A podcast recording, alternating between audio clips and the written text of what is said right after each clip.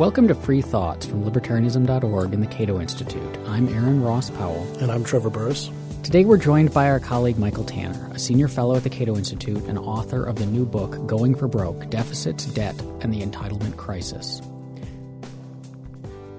Greece is in the news right now because they're having their own sort of crisis. And is that where we're ending up? I mean, your book is things look pretty bad and we're spending way more money than we have and it's going to be hard to reform it. Are we on the road to Greece?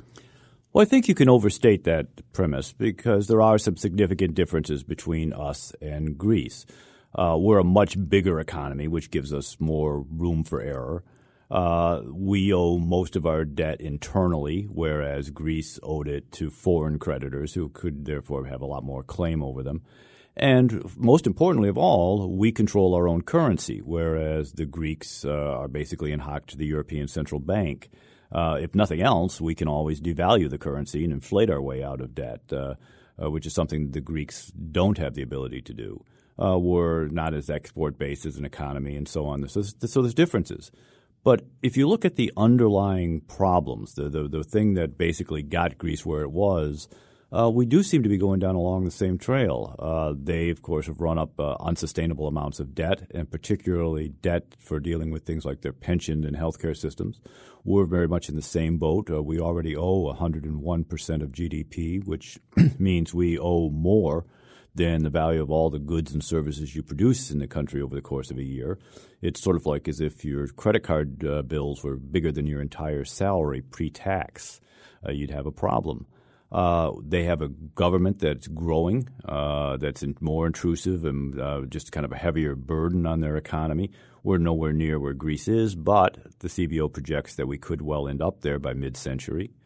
And uh, and finally, they uh, they have a business climate that really is too regulatory, too strict, which is making it very difficult for economic growth in their country.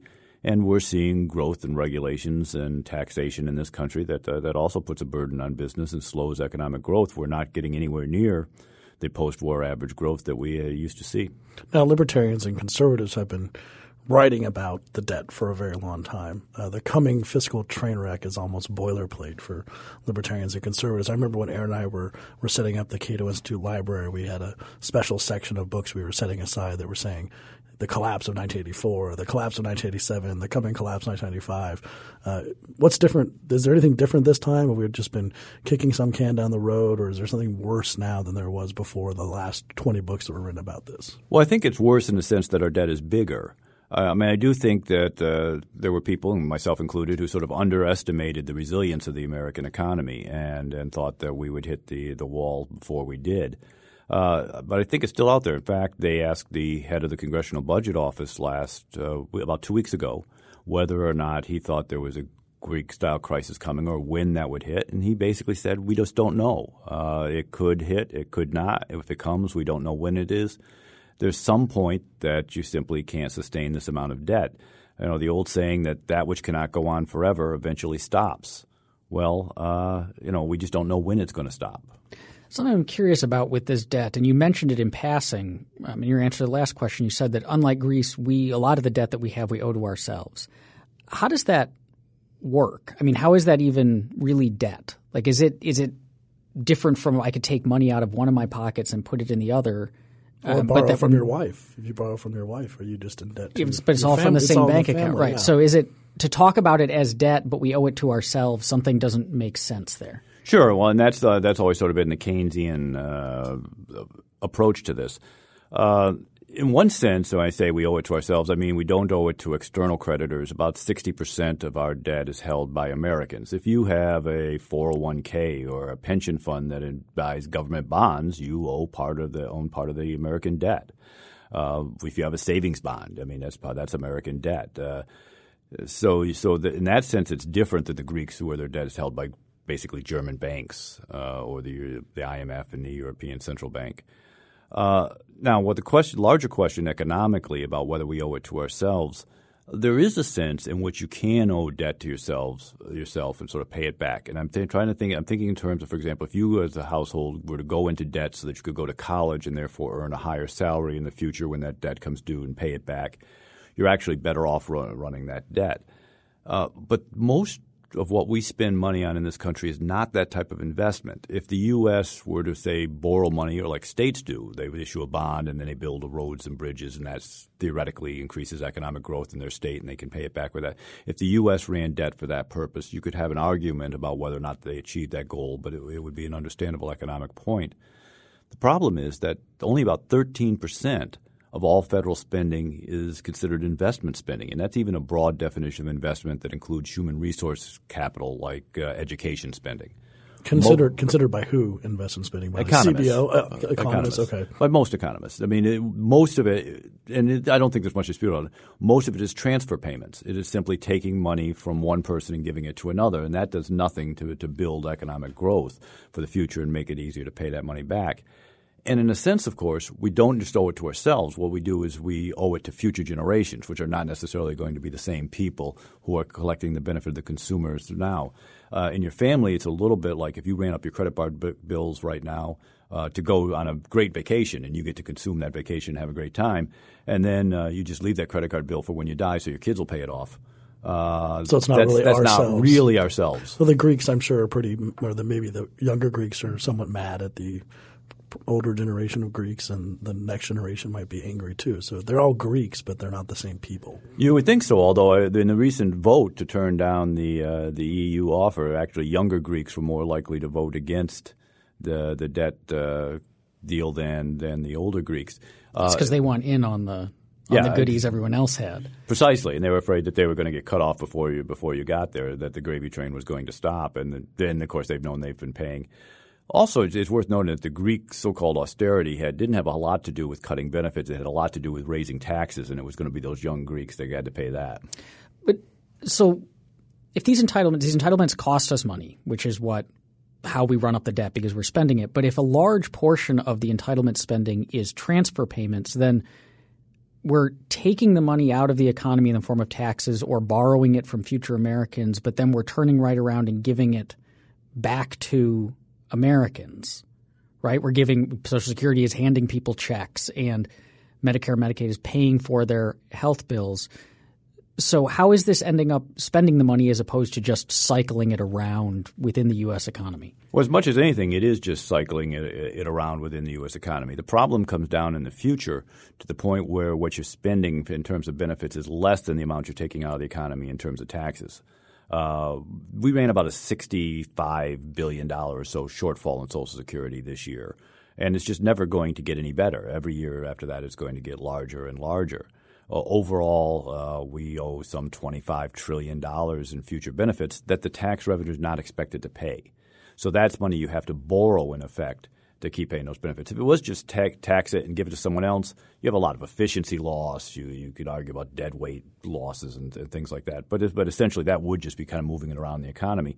Wouldn't do anything to gain growth. It's just redistribution. But uh, but it's not as bad as, as where we're going to go. Now you mentioned uh, the the term a few minutes ago, hitting the wall like when when we're going to hit the wall, when is the collapse? What does hitting the wall look like? Does it look like Greece, or does it? Who, who knows exactly? What is it? What will we know when we've hit the wall? Well, some degree that it, we don't know uh, what it'll look like, and to some degree it depends on whether we start making changes now that are going to enable us to make a soft landing in the future, or whether we're going to just go up to the cliff and, and sort of fall off it. What it will mean is that we will either not be able to pay the benefits that are promised, and there'll be people who suddenly find out they can't get, they're not going to get a check, or their check will be seventy five percent of what they thought it was going to be for Social Security, for example, and be in real trouble if that's what they were relying on in retirement. Or it'll be that we'll continue to pay those benefits because, after all, seniors vote, and we won't pay for anything else. Uh, you know, by mid-century, we'll be in a position in which essentially Social Security, Medicare, Medicaid, and interest on the debt consume every penny in taxes. Uh, so there basically would be no money for anything else the federal government does. Uh, it kind of always amazed me that uh, folks on the left were such ardent defenders of these uh, social insurance programs like Social Security and Medicare because they're ultimately squeezing out all the other things the left would like to do uh, education, child care, uh, social welfare spending. on That, that's all going to go away. We're going to be a country that does nothing but mail checks to old people. But isn't that just because the wealthy and corporations aren't paying their fair share? I mean, we could cover all this if we just taxed people what would be reasonable. Unfortunately, there's just not enough rich people out there to, to pay for it, or, or fortunately, depending on how you want to look at it. I mean, the reality is, if you didn't just raise taxes a little bit on Warren Buffett and Bill Gates, if you if you actually went out and confiscated every penny that was owned by everybody who earned a million dollars or more last year, so just took all the millionaires and billionaires and took it all, which you could only do once, as far as I know, uh, you still wouldn't get enough to pay off the national debt, let alone enough to pay all the future unfunded liabilities of Social Security and Medicare. Uh, what you really would have to do is raise taxes enormously on the middle class uh, in order to uh, in order to get there. And frankly, the middle class isn't going to do that. But doesn't that work? I mean, isn't there some sustainability in Scandinavian welfare state, or so, there's something out there? We, we we could always sit here and sort of hyperbolically say that the welfare state is unsustainable, but it doesn't seem that way across the border. Are all these going to teeter on the edge and jump off a cliff eventually? Well, all of them are either going to teeter on the edge or they're going to make reforms. And in fact, many of the Scandinavian countries have already making reforms. Now, you can sort of set aside Norway, which is sitting on a sea of oil and, and sort of like the Saudi Arabia of Northern Europe, and that sort of allows them to get away with a lot of things that they wouldn't otherwise be able to do. But Sweden, for example, has begun reforming its system. It has drastically reduced uh, government as a percentage of its GDP. Uh, it has partially privatized its social security pension system. Uh, it has made a number of reforms uh, designed to move people from welfare to work, for example. So it, it is they are beginning to make changes in their social welfare system to bring their country back into line. And and you know they're still much bigger than us. They're still about fifty percent of GDP that their government spends, but they were close to seventy percent uh, not so long ago.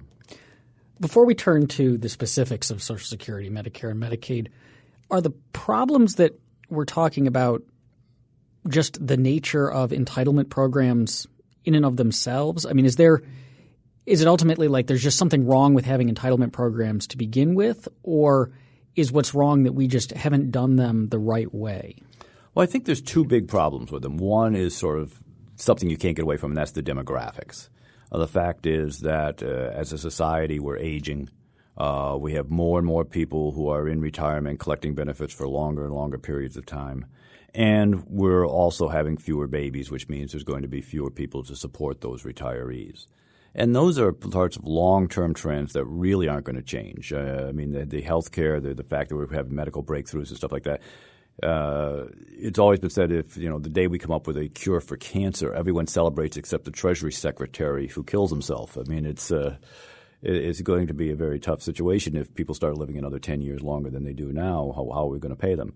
So those dim- and on the other side of it, the fewer babies, women are waiting, are going to workforce now. They're going to college. They're waiting a lot longer to have babies. The average age at which uh, a woman has a baby, I think, has gone up about three years in the last couple of decades.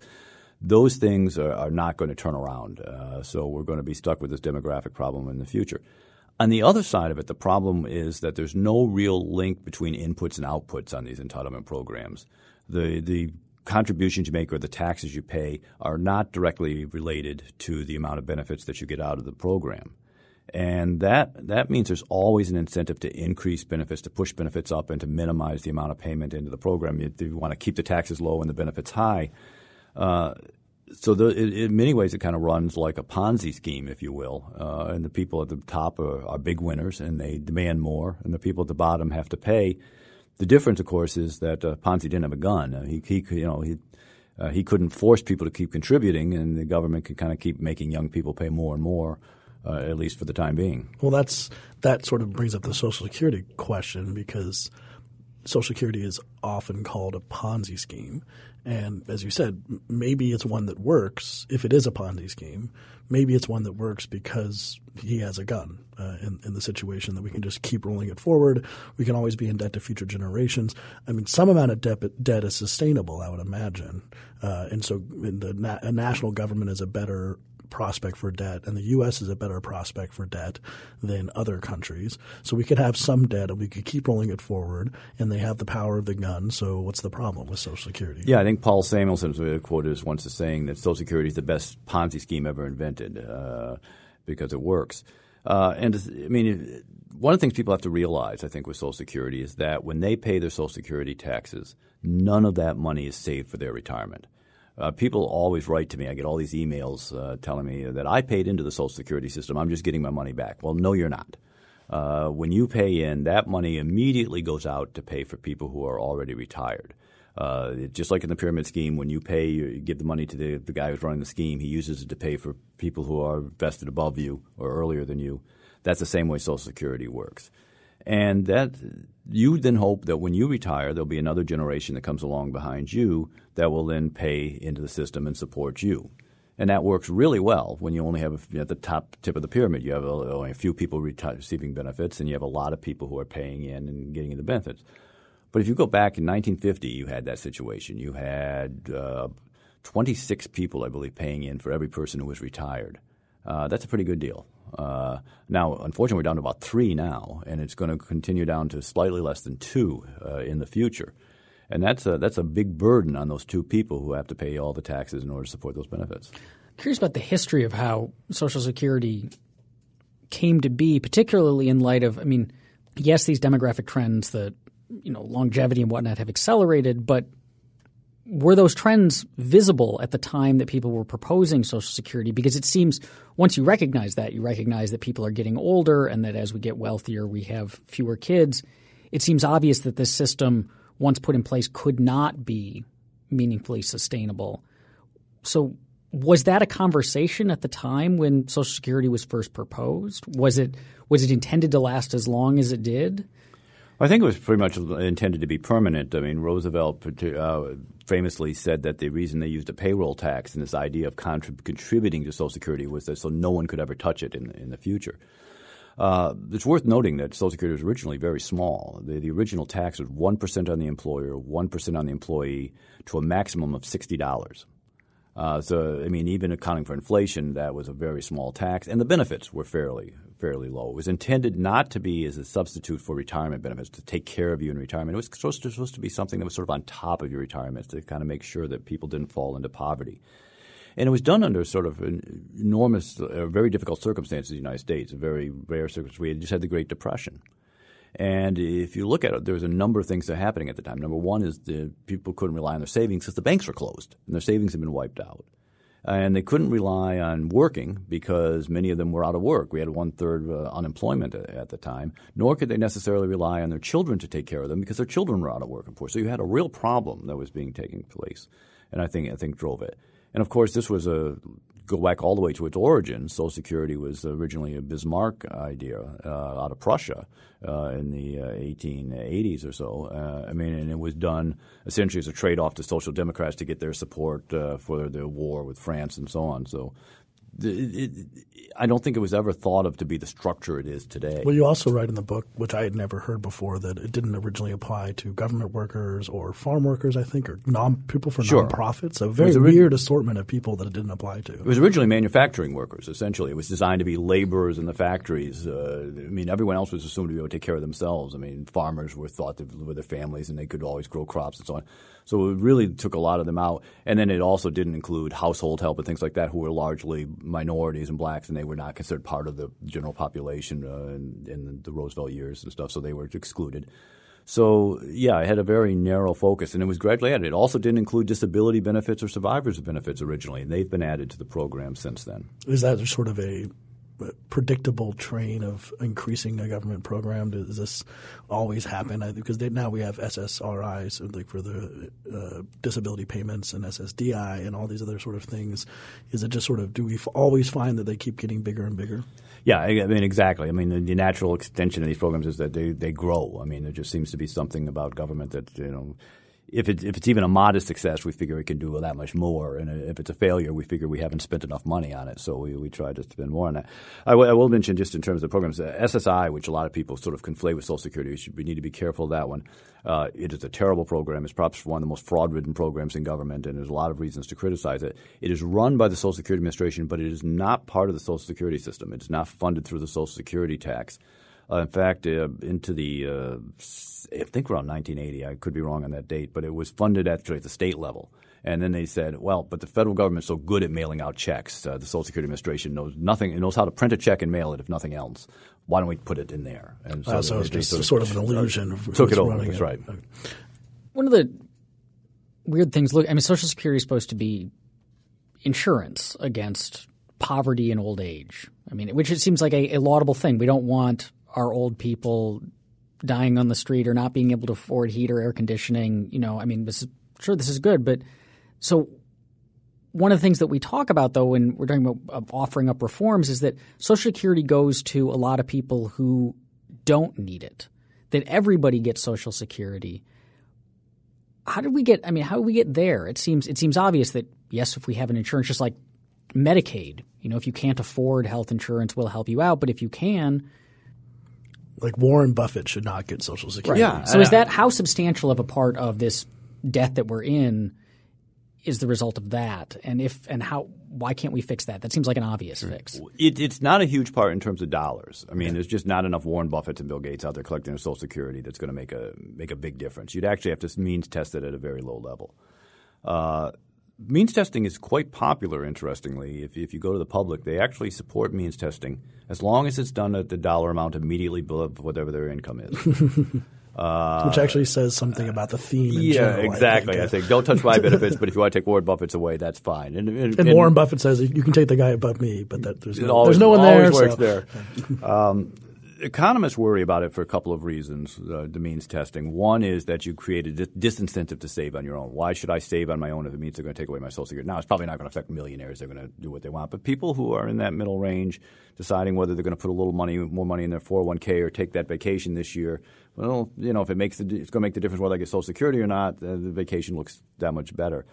The second is income doesn't always matter in retirement. It's assets and uh, how much you've accumulated, things like that. So you'd actually have to have not an income t- test, but a, an asset test, and that becomes very hard to do. How do you value stock options? How do you know a house? Is it you know is it the book value, and what happens when they go down, like we just had in the in the last recession, and so on.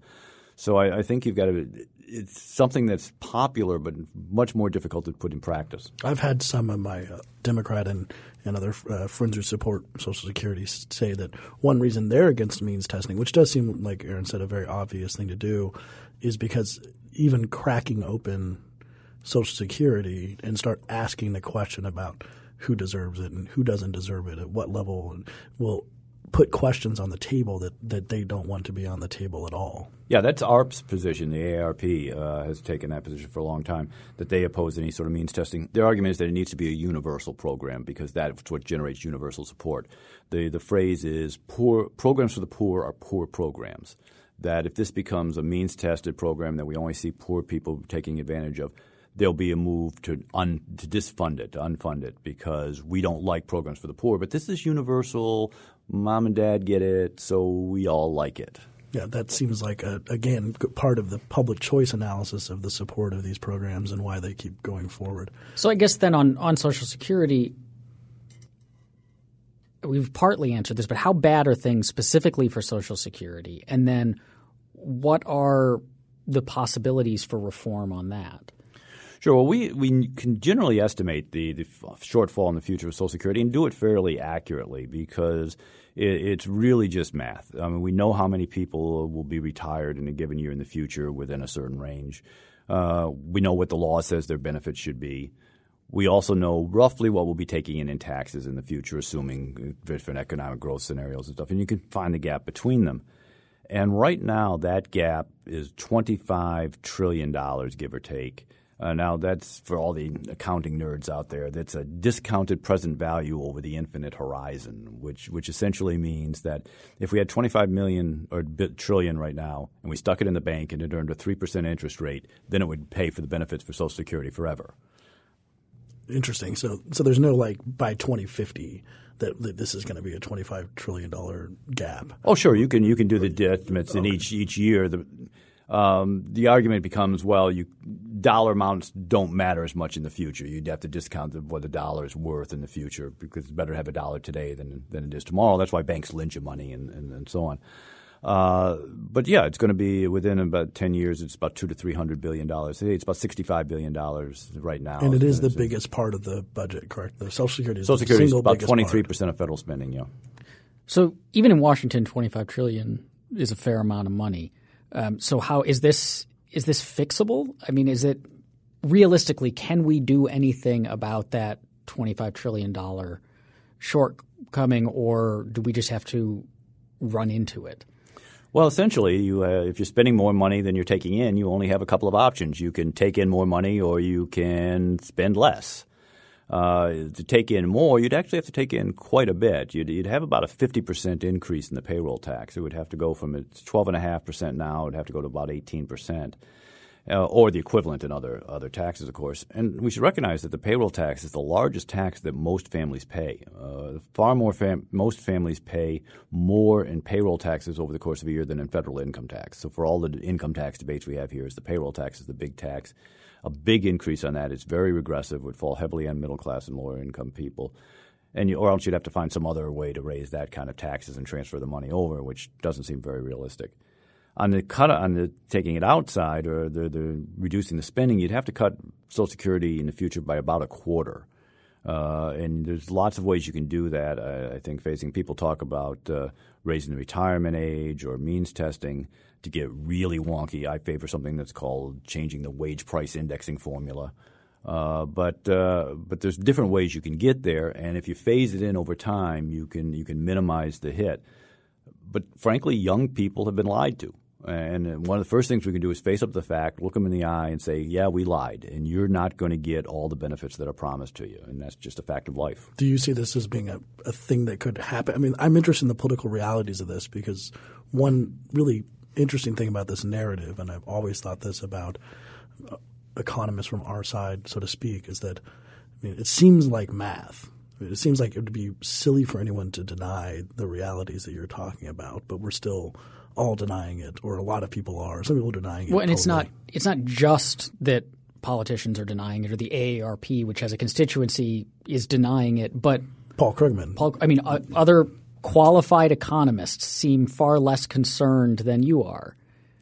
Yeah, well, yeah, I think I think they think it's uh, sort of the low hanging fruit. Uh, certainly nowhere near as uh, bad off as Medicare, let's say, which we're going to talk about in the future.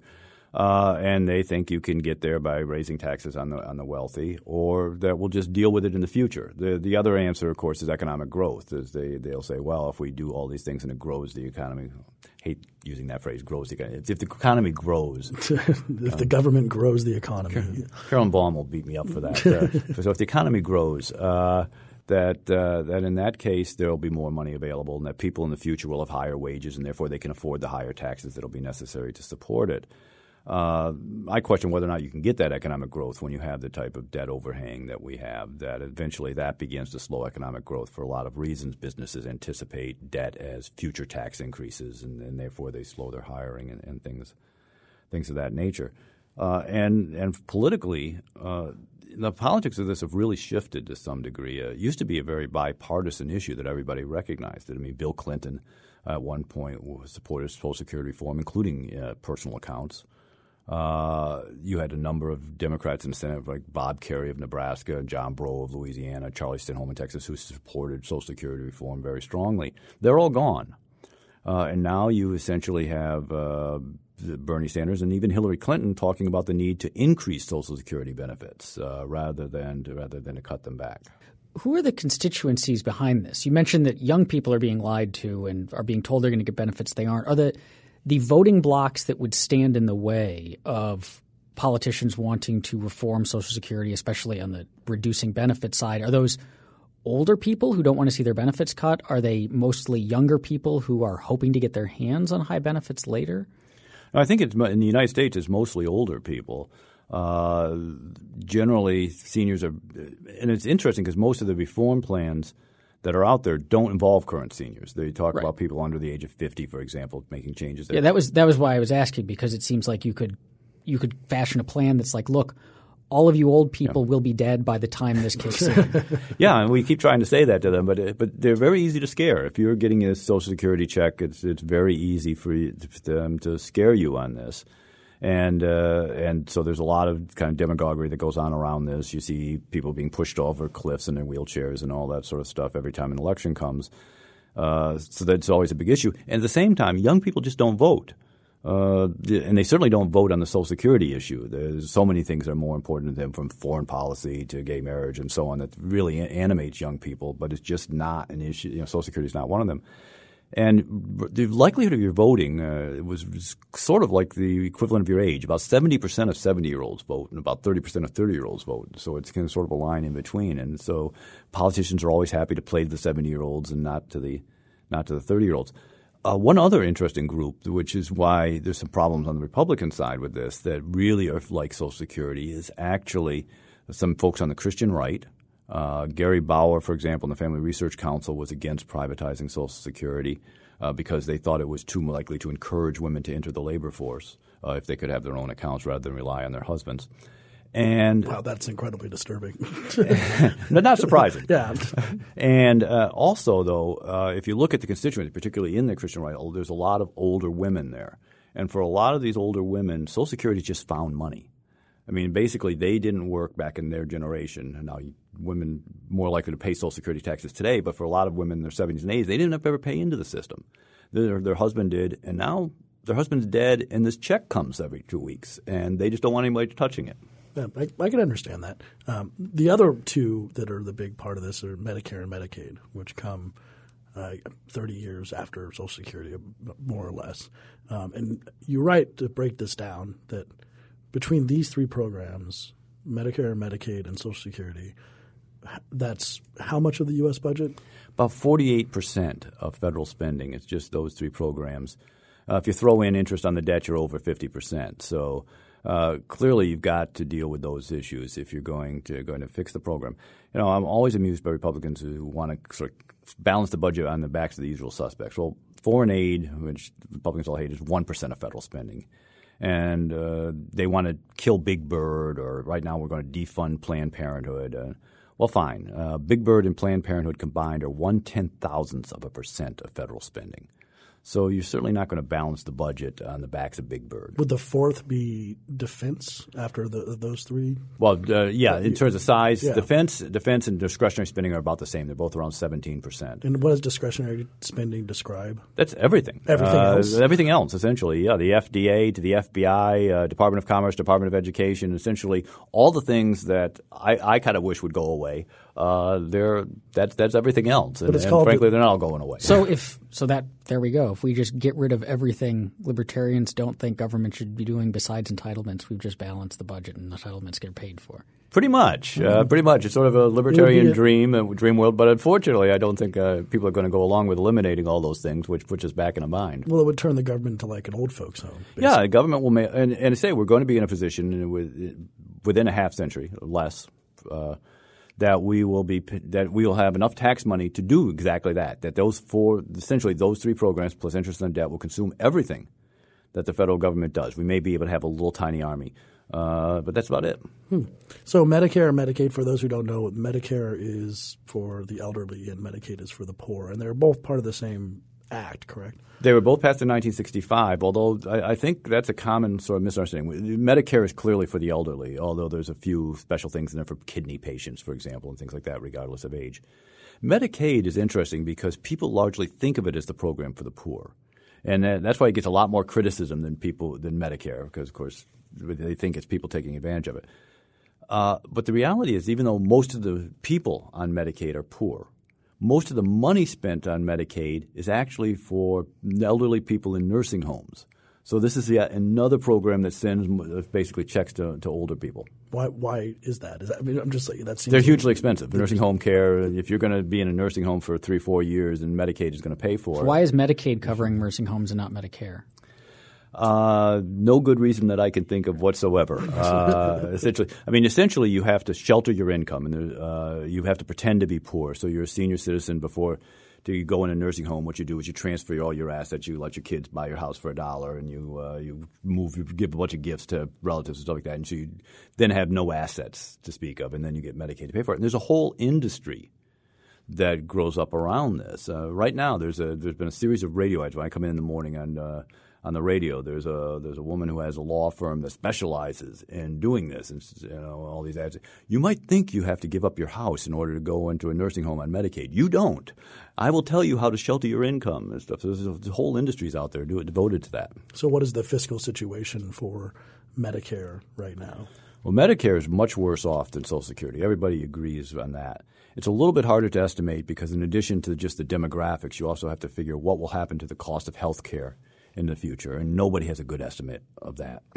We've actually been fortunate that for about the last decade, uh, the rise in healthcare costs has moderated somewhat, but no one knows whether that's going to continue or not. And you go to three different government agencies, you get three different guesses as to what's going to happen in the future on that.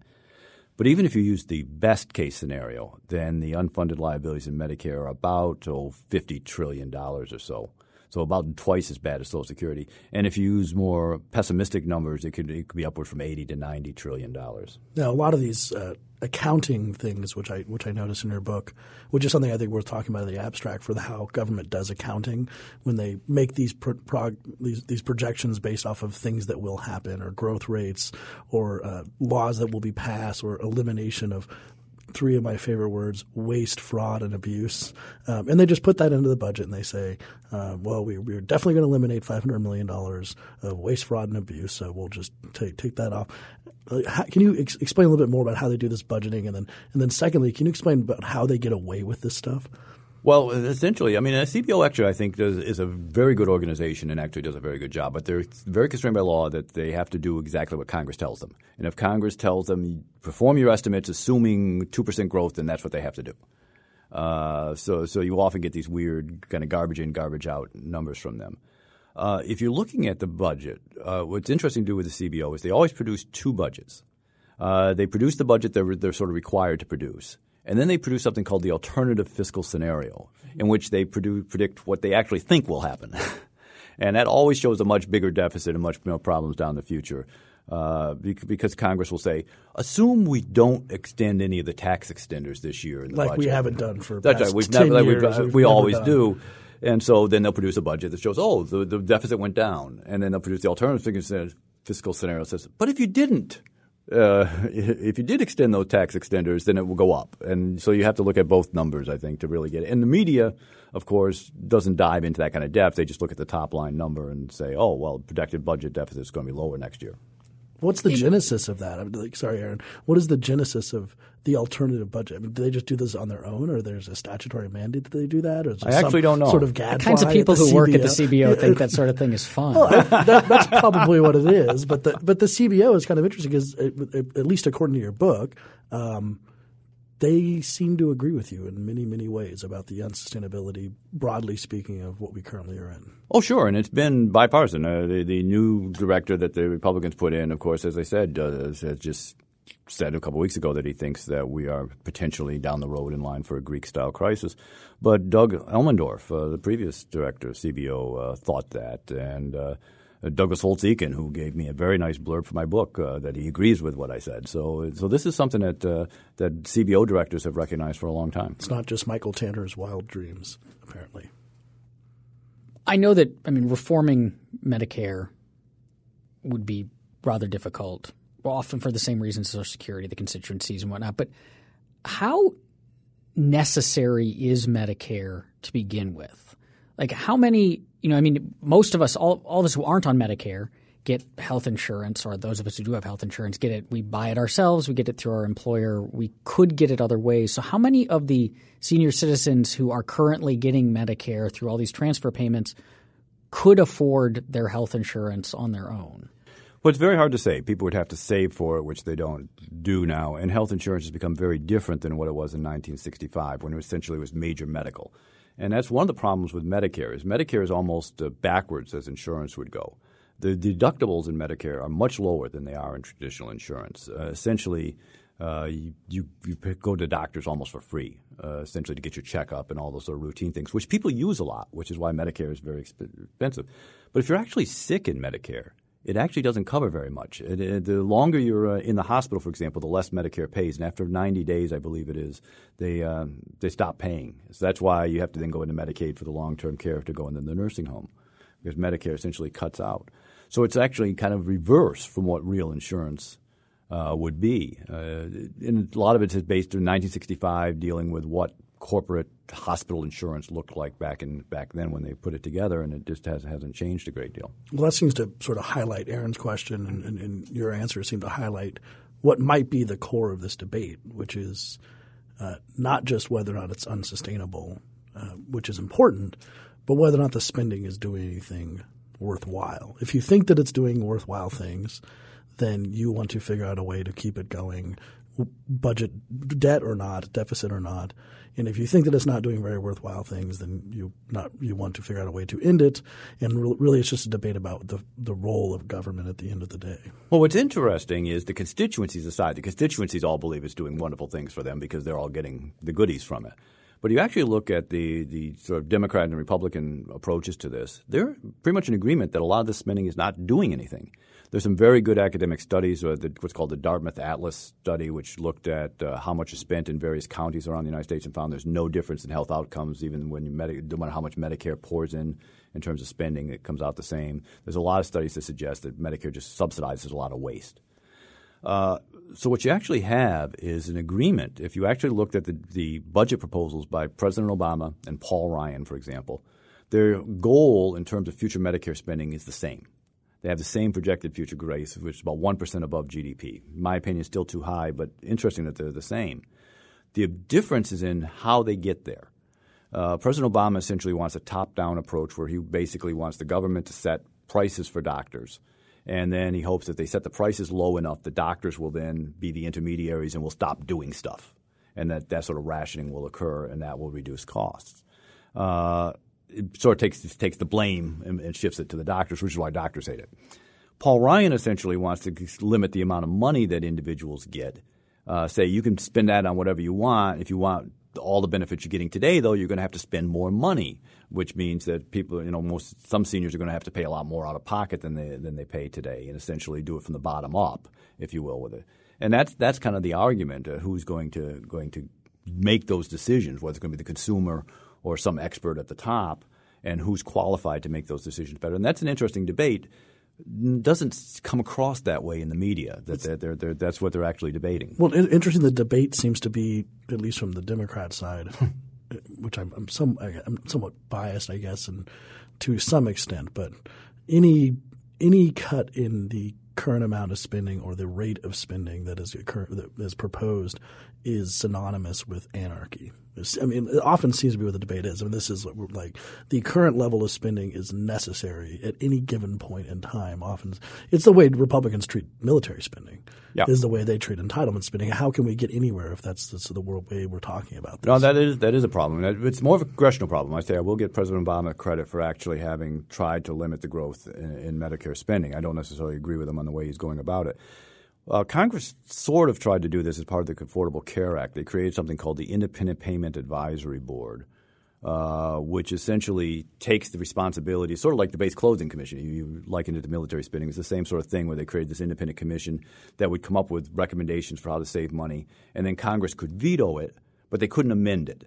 So essentially, both houses of Congress would have to vote no, and then they would get rid of it.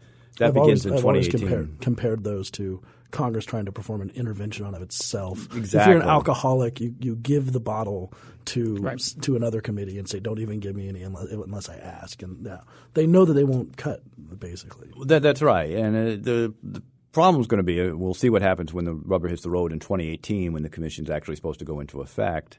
Uh, and it's something that's disliked on a bipartisan basis. And uh, you, you see uh, both Democrats and Republicans wanting to repeal this. And uh, of course, it has a number of problems. I mean, it is going to it's sort of a blunt instrument to kind of try and have these a group of experts decide what everyone's health care should be and impose it uh, on one size fits all across the board, which isn't a good approach.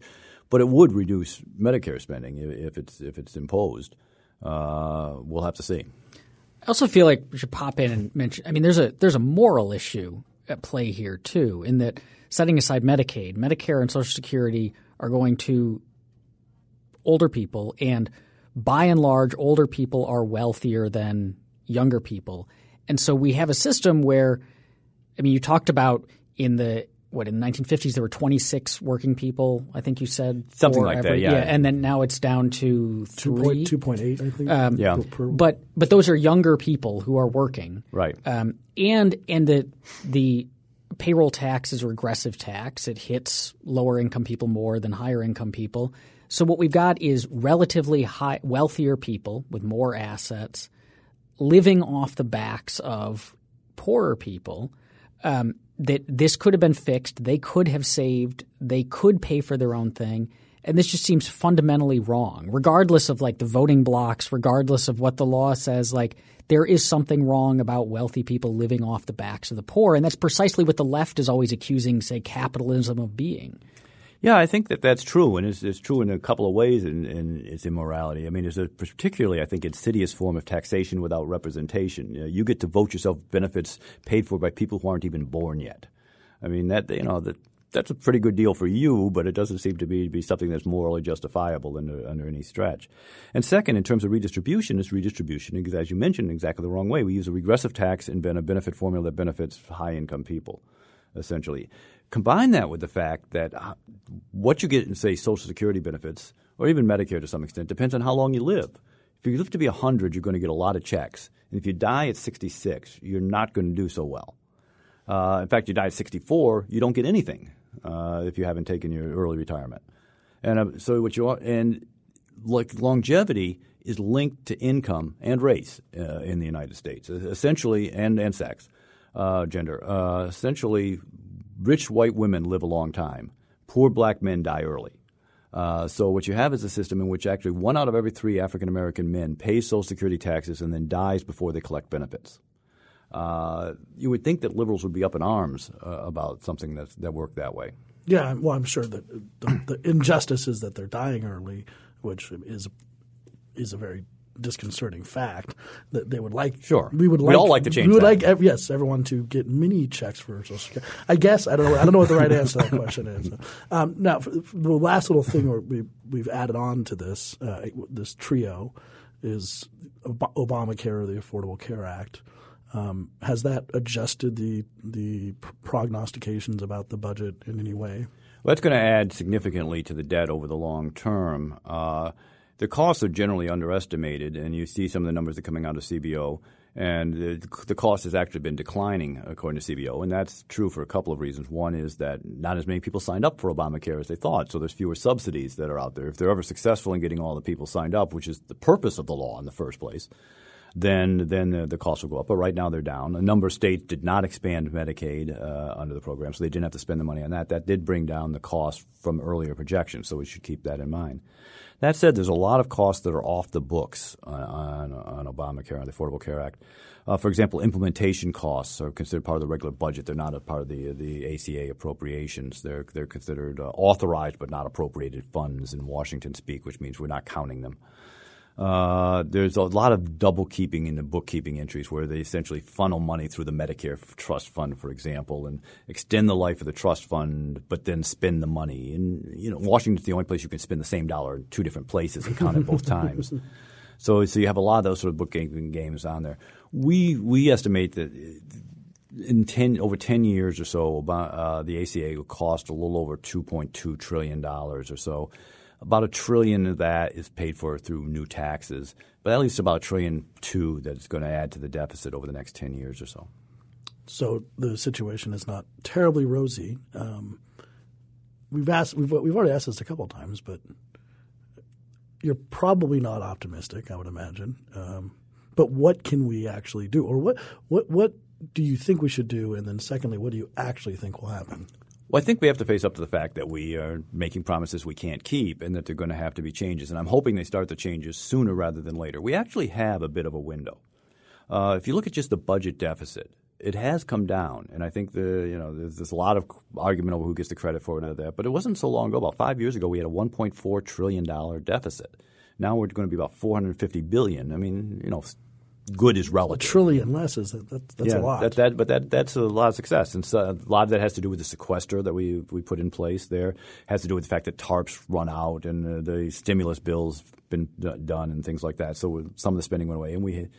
Bipartisan basis, we've sort of held that, that down, uh, you know, kicking and screaming all the way. But the, but that's only going to last for a couple of years. Uh, according to CBO, the, the budget deficit starts to rise again in about two years, and within 10 years, it's back to a trillion dollars again.